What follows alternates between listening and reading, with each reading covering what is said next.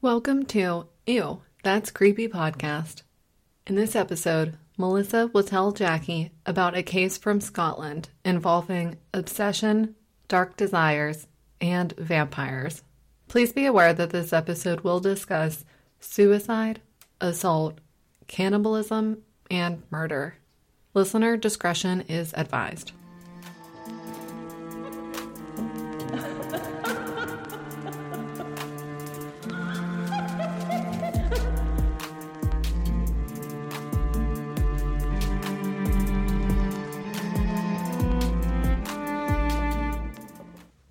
What is up, creepy cats? Man, it has been a minute. About what, Jack? Three months? Definitely way, way, way too long, is all I have to say about that.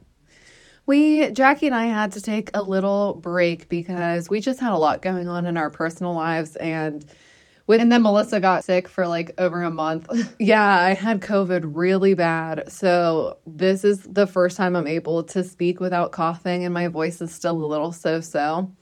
And Jackie and I just had some things going on that we needed to take care of because I feel like you cannot tell these stories of victims and stuff like that if you're not in the right mind space because you're not going to do anyone any favors by telling a half-assed story. So or like not giving the people, the victims, the respect that they deserve.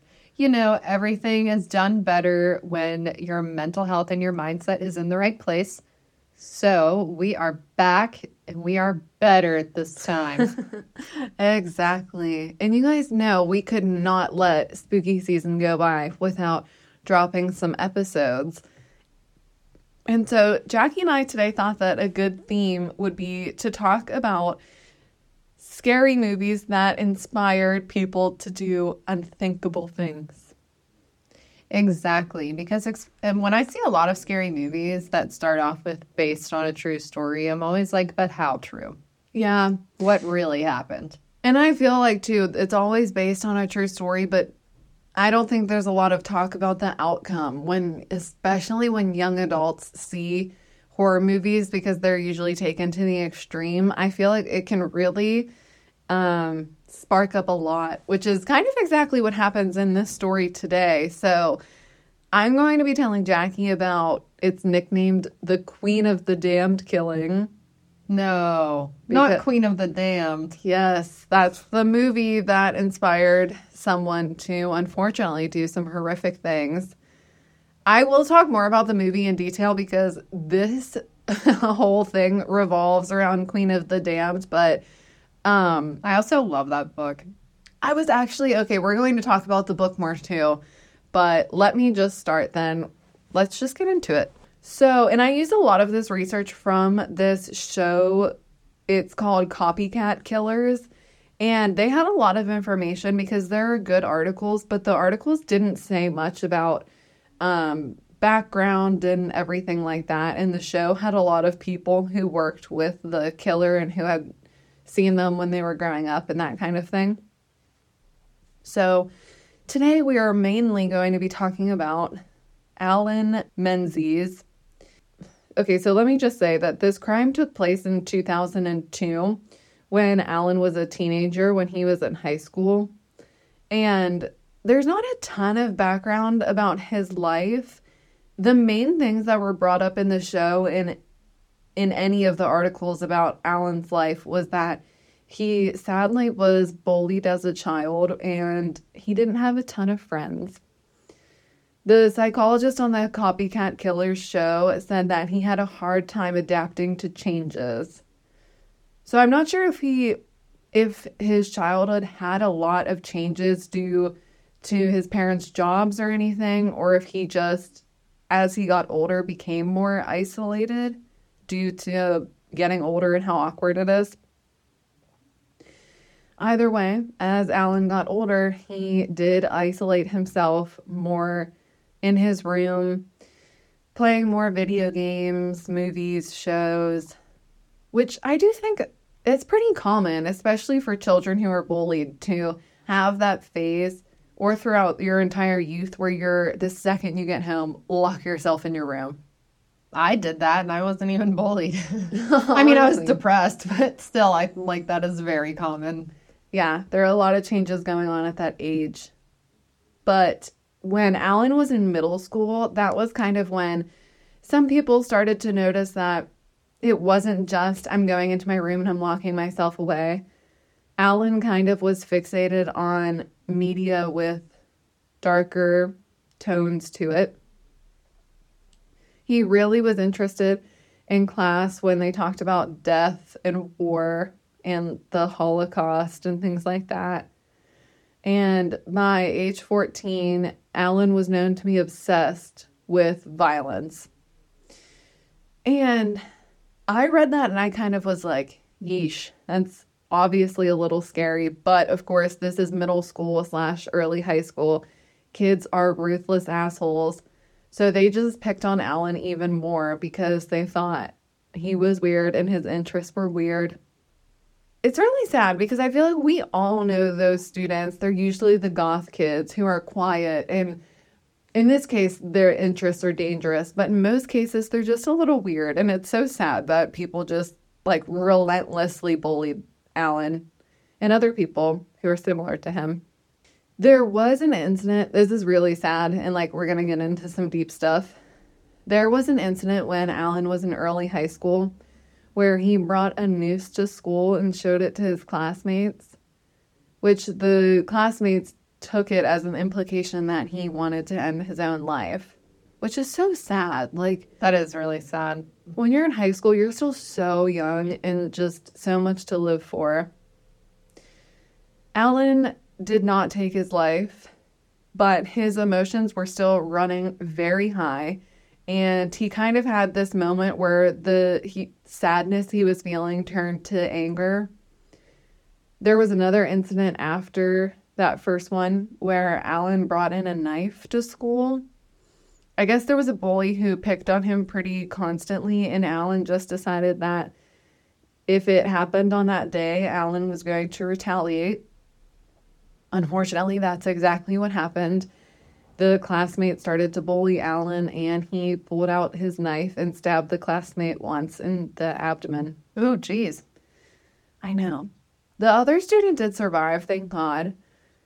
Alan did go to court for that. And he told the judge that he had been bullied so often and that basically the stabbing was in self defense, which that partially is true. People said he was bullied relentlessly. But still, I don't think you can fully justify stabbing another student over that. Yeah. The judge sentenced Alan to three years in a juvenile detention center. The psychologist and others on the show said that this juvenile detention center wasn't going to help Alan with his issues. The psychologist believed that Alan at this time needed psychiatric treatment and care. He needed to probably get diagnosed with some things. But at the detention center, basically it was just a holding cell for them. And I'm sure that's not good when he already was having issues socially. Exactly. And they said um, Alan's parents and again the psychologist, people who spoke on the show said that he was even more withdrawn after because obviously he's in there with people who I'm sure are all going through a lot of emotions and stuff like that. He's not actually seeing a therapist or getting on any medication. So, but after that whole stint in juvenile detention, Alan did meet a friend at school named Thomas McKendrick. Thomas also had trouble making friends and was said to be pretty withdrawn. So they were in a similar situation with their social status, and they became friends pretty quickly.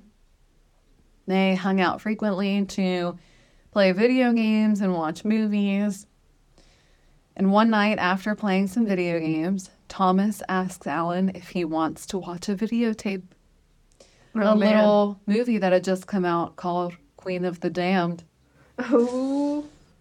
So, if you don't know, Queen of the Damned was a direct sequel to Interview with the Vampire, which was a movie, a book originally written by Anne Rice. It's one of my favorite books ever. I literally have notes in here to ask you questions because I know you love Interview with the Vampire. I love that book so much, and I also I really really love the book Queen of the Damned. But for some reason, in my little brain, I thought that the Queen of the Damned was the third book, but maybe maybe I'm wrong. It's been a while since I've read them, but two of my favorites. Well, it was a sequel to the movie. I'm not sure about the books, Yeah, but the book follows Lestat, the main vampire in the series, who has now grown bored with human life and sleeps for 200 years, then wakes up to modern society and becomes a singer in a rock band and becomes famous. yep, that's exactly what happens in the book. It sounds kind of cheesy when it's put out like that. Yeah, in the book, it wasn't. I mean, it was kind of cheesy, but at the same time, it was just almost like if there was a real life vampire, what else would they do? Yeah, like, he was like extremely attractive. That's a really good point, actually. What else would you be doing? However, Lestat's singing starts to wake up other vampires, including the first vampire, Queen Akasha. Queen Akasha wants Lestat as her own and wants him to be her second in command. But will he? And you liked this book a lot. Yep, it was good. It was like these books are just the first one was obviously they're meant to be sexual tension, but the Queen of the Damned is one where it's just so much sexual tension, but like nothing ever happens. Oh, they there's definitely some And I know that's what people say. Like the movie is like so sexy. Yeah, because it's Aaliyah. Yeah, R.I.P. The beautiful, so talented Aaliyah. Oh my God. I remember Jackie and I would go to this video store when we were kids, and they had a Queen of the Damned cutout, and I was like entranced by it because she looked so beautiful. she literally looks like a queen. That's actually a huge part of this story because as soon as Alan watches it, he is obsessed with Queen Akasha, with actress Aaliyah playing Queen Akasha. He was honestly in love with her, um, even though it was just a character. I mean, this does, if he's still young and like high school age, I feel like, again, that is like somewhat normal. I mean, it's not healthy for teenagers to just totally obsess, but you do. Yeah, he's age 18 at this time after getting out of the um, juvenile center and meeting Thomas. And I do agree, he definitely takes it to such an extreme level, but I I have a very obsessive personality and I do remember seeing shows, movies and reading books where it almost becomes your whole life. It almost feels real. You're so attached to it. Exactly. And Alan just became so obsessed with it. After him and Tommy, t- sorry, after he and Thomas watched the movie for the first time, he asked to borrow it so he could watch it again. And it was said that Alan began watching the movie every chance he could get, sometimes even three times in one day. He wa- I think he's still going to school and stuff like that, so That's like a lot of watching. yeah, he's not just sitting at home all day. So he watched the movie over a hundred times within the first month or so of Thomas showing it to him.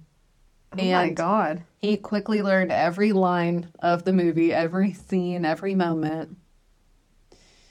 Alan started to believe now, this is like when things blurred from what can be a normal teenage obsession into something that was deeper.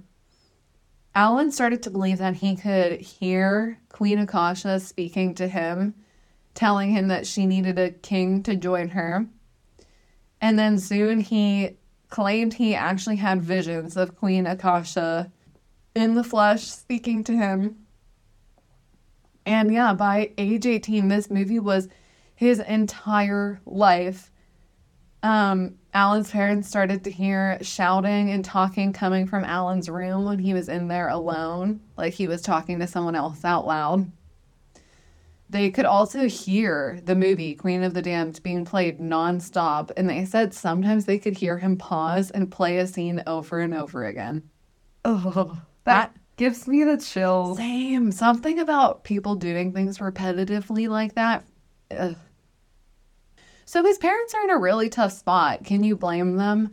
They want to get him out of his room and socializing, and they want him to understand that this is just like media. This is a book, and it's fine to find a community.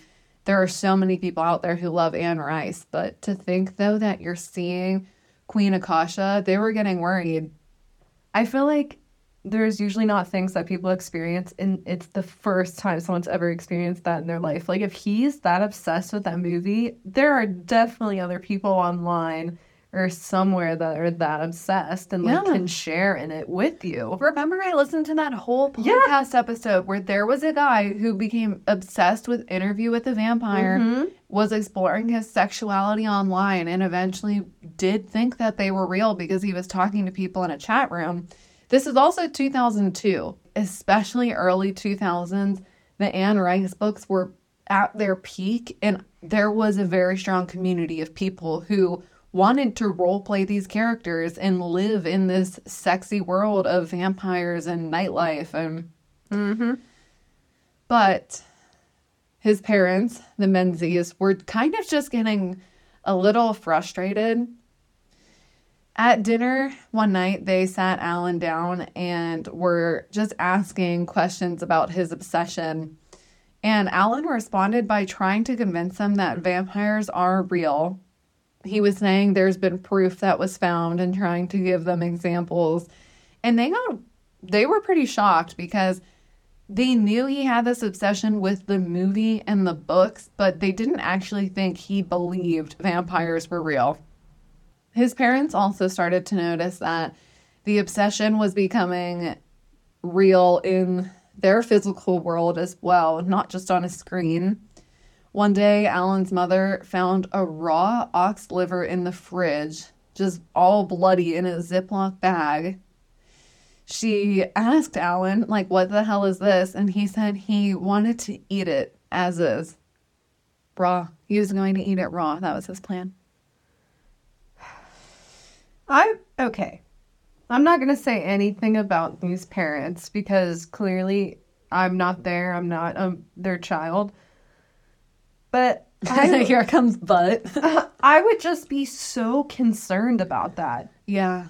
But I mean, I think it's just one of those things where maybe they just thought he was like trying to scare them or push boundaries. I don't know. But you can get extremely ill from that. Like, Yeah. even if He he, didn't didn't actually- tried it once, though. Yeah. And maybe they didn't alert authorities because he didn't actually eat it. But yeah, it's weird.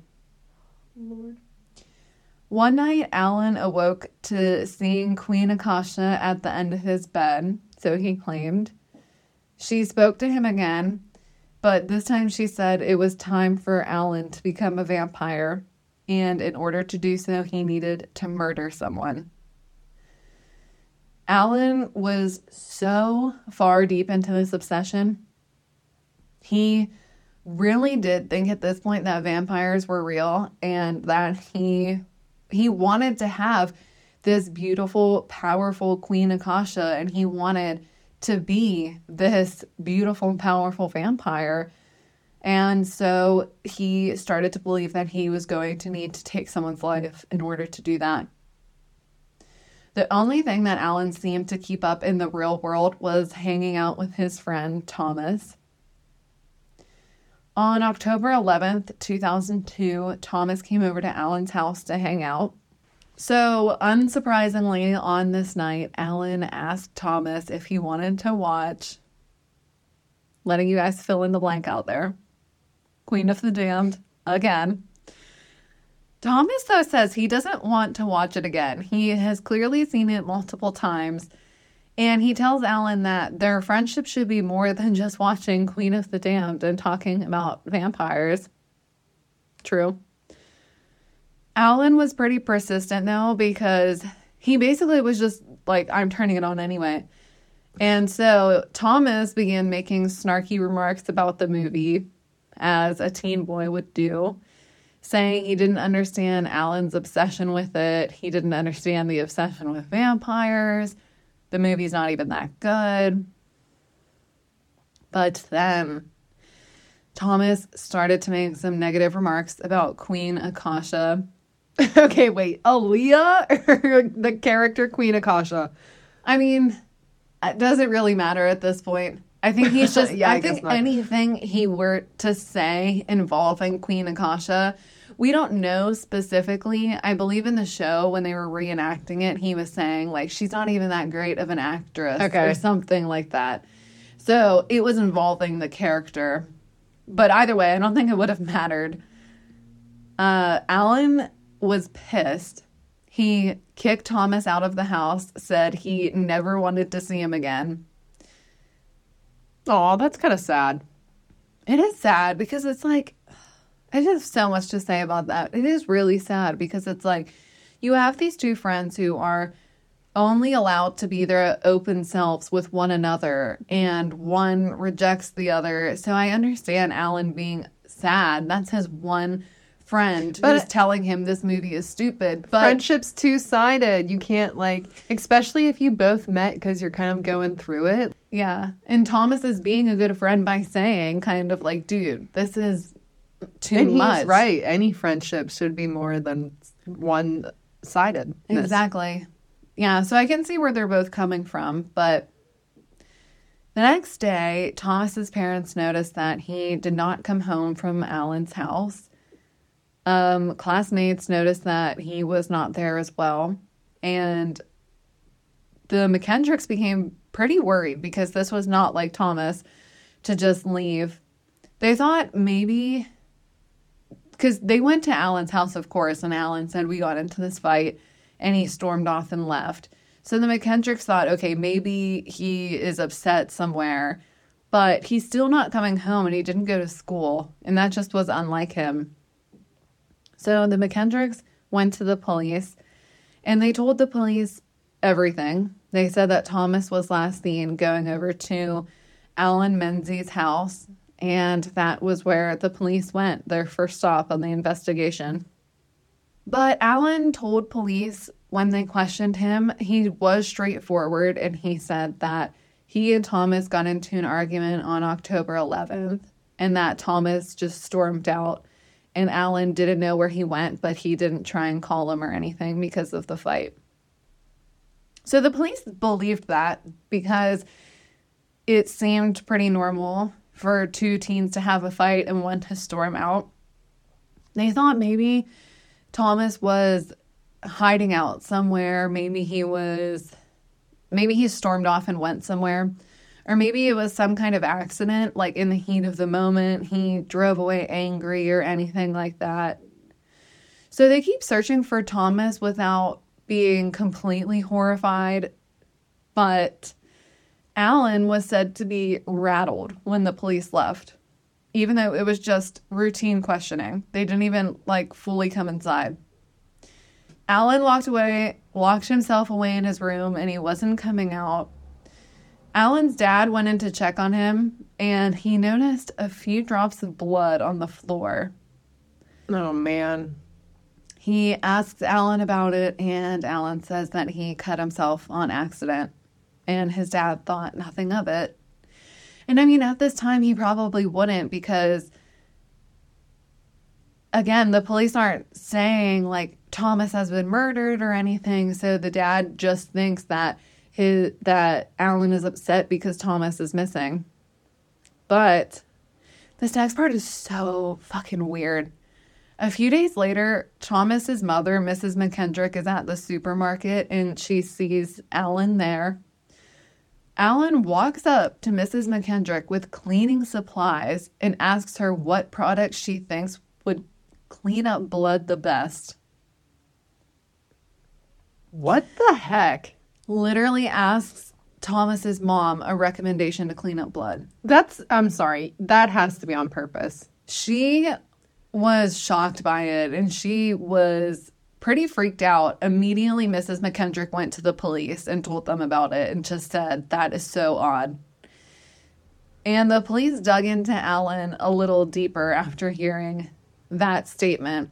And when they dug in deeper, that was when they actually discovered Alan's previous conviction for stabbing his classmate. So they went through the files and they did see notes about Alan kind of having an obsession for violence, sadistic things. And now they're a little more worried because his behavior is odd and he has a record. The police go back to the Menzies family house and ask Alan the same questions they had asked before, but with a little more detail. He didn't provide any new information, but they did think he was holding some things in.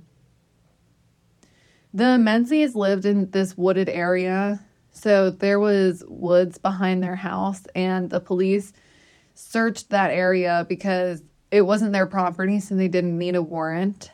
And when the police were searching behind the Menzies home, they discovered a pair of pants and a t shirt with blood stains, both which appeared to be the same size of clothing that Thomas would have been wearing when he disappeared. So the police tested the blood found on the clothes, and it was a positive match for Thomas McKendrick. Oh no. Yeah.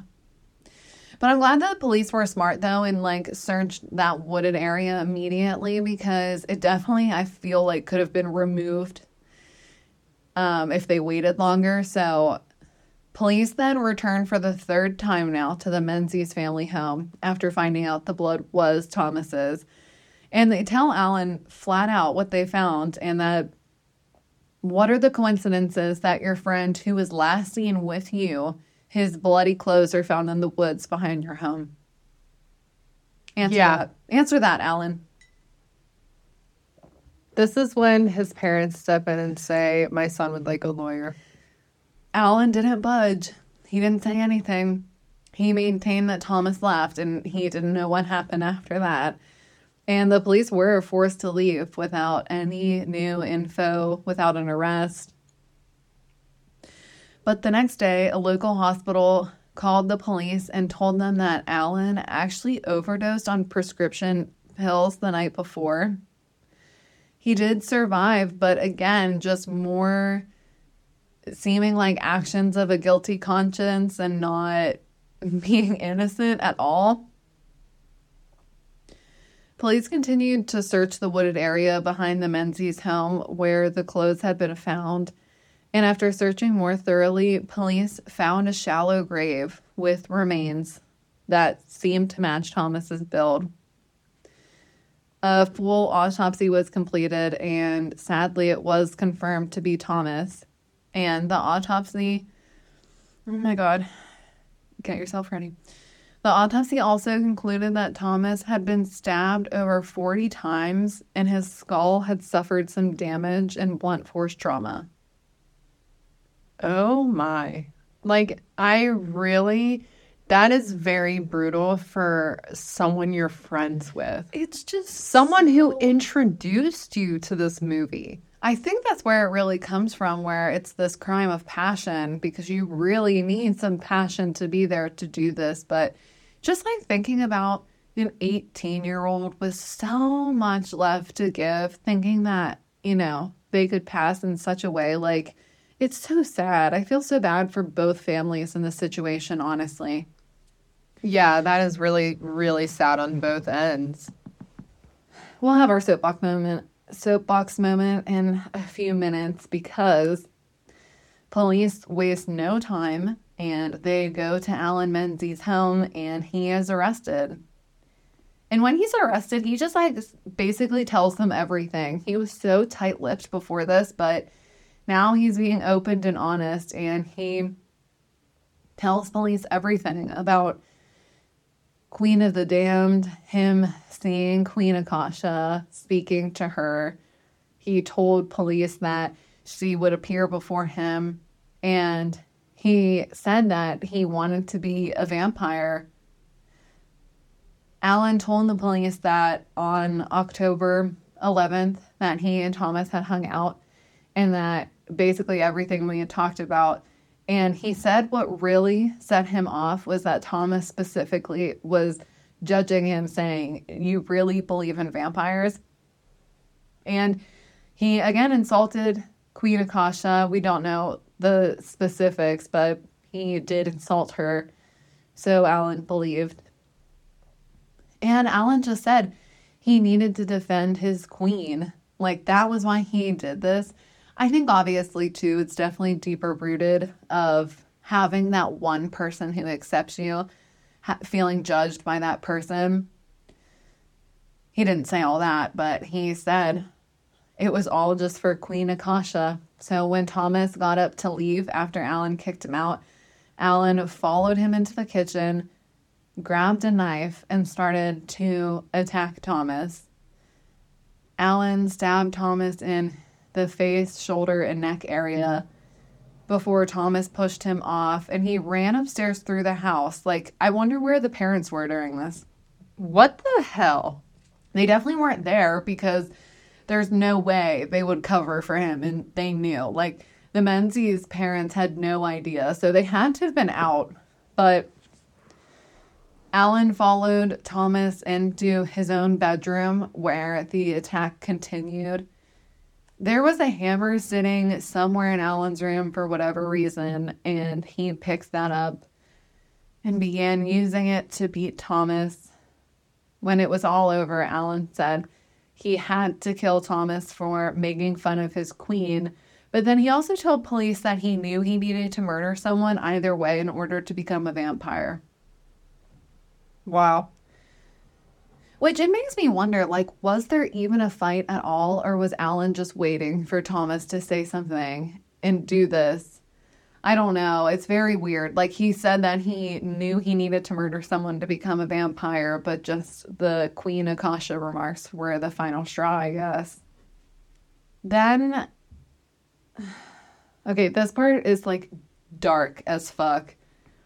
After Thomas passed away, Alan was alone in his room and he pushed Thomas onto his side and cut into Thomas's neck and then put a cup below the cut and allowed the blood to like flow into this cup and then he drank it.